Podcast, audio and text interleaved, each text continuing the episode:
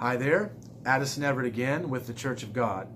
Today I'm going to talk about three and a half untrue things you may have heard about the Church of God. That's three and a half untrue things you may have heard about us. Now, first of all, I want to say sometimes people hear rumors and they repeat those rumors not meaning any ill intent, but other people sometimes spread rumors purely from malice. I just want to say that we kind of appreciate the free advertising. Some of the rumors are so hard to believe that I think it would take a fool to really buy in to all this being said. However, we do view it as free advertising, so thank you for that. Now, number one, that the ministry is basically getting rich while the parishioners work and heap all their money at the apostles' feet. This is untrue. Now, we have for years, for decades in fact, the Church of God has taken a position against paid ministry. We believe that it is wrong for the ministry to make a merchandise out of the gospel. And for that reason, for decades, we have worked our own jobs. We have worked long hours. We've paid our own bills. We've not taken a salary from the church, even when the scriptures say you shouldn't muzzle the ox that treadeth the corn. So there are scriptures that show that pastors, evangelists, and apostles should receive some kind of compensation because they shouldn't be going to war uh, at their own expense. And yet, for years, for decades, in fact, we have taken a position against that and we've worked for ourselves.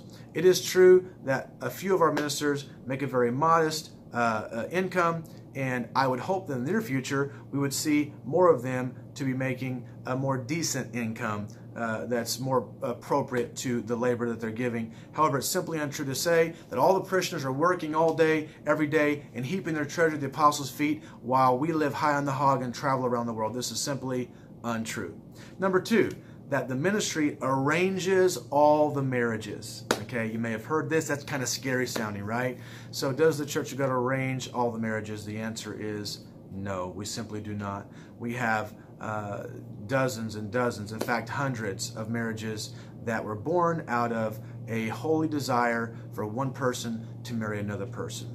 Now, we do believe in counseling. We do believe that, that it's wise for someone, if they're going to get married, to seek the advice of their pastor or their elder to help them decide if they're making a smart decision. In fact, I would encourage any of our viewers, if you're planning to get married within the next year, please consult your pastor, especially if your pastor knows the other party. That way, you can make a wise decision. You are making a decision for the rest of your life, so it's advisable to, uh, to seek your counselors and let them help advise you in this very, very important decision. We do believe in that. However, we do not arrange all the marriages, although I don't know what would just be altogether wrong if we did help arrange some marriages.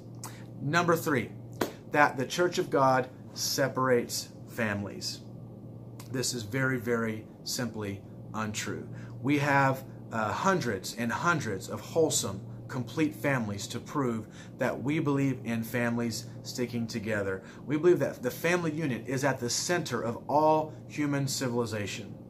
In fact, we believe that once a man marries a woman, that they are joined together as one flesh, and that they are married until death do they part, and that a contract from the state, a contract or a bill of divorce from the state actually can't even dissolve that marriage. So once someone marries, they are bound to their partner for life.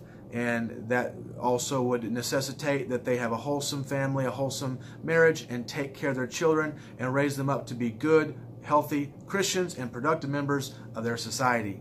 Now, we would add the disclaimer that in the event where there is an abusive spouse, maybe the husband is being abusive to the wife, where the husband is being mentally, verbally, or, or otherwise physically abusive to the spouse, it would be advisable for that spouse to consider taking refuge from that abuse. I would say that any reputable organization would not advise a spouse, especially a wife, to stay under a physical abuse of her husband. So we do believe there are times and grounds for a separation, and I hope any reasonable viewer would feel the same. But no, we do not believe in separating families. In the case where you have a, a believing and an unbelieving spouse, even the scriptures say that it's better for them to stay together so the believing spouse can win the unbelieving spouse if the unbelieving spouse is minded to stay with the believing spouse. But in the event that there's persecution in the home and there's abuse that happens in the home, it would probably be advisable for there to be a separation until the uh, the unbelieving spouse can treat their partner with human dignity and respect. Again, I trust our reasonable viewers would say the same. Now, in conclusion, the one half. There's something that is only half untrue, and it is that people say that we do not use doctors. That is halfway true, halfway false.